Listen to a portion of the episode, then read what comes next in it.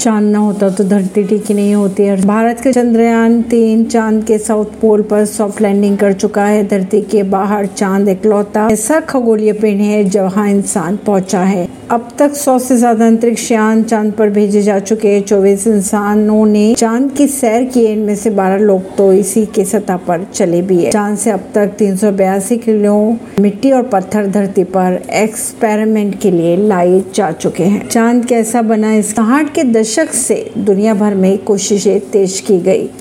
Research में पता चला कि 450 करोड़ साल पहले पृथ्वी और थिया ग्रह के बीच टक्कर से चाँद बना। टक्कर से इतनी गर्मी पैदा हुई कि पत्थर पिघल गए। गैस और मलबा अंतरिक्ष में उड़ते हुए धरती के चारों ओर घूमने लगे। माना ये जाता है कि इससे डिस्क जैसे आकृति बनी, यही आज हमारा चाँद है। ऐसी ही खबरों को जानने के लिए जुड़े रहिए जनता से रिश्ता पॉडकास्ट से। परवीन नई दिल्ली से।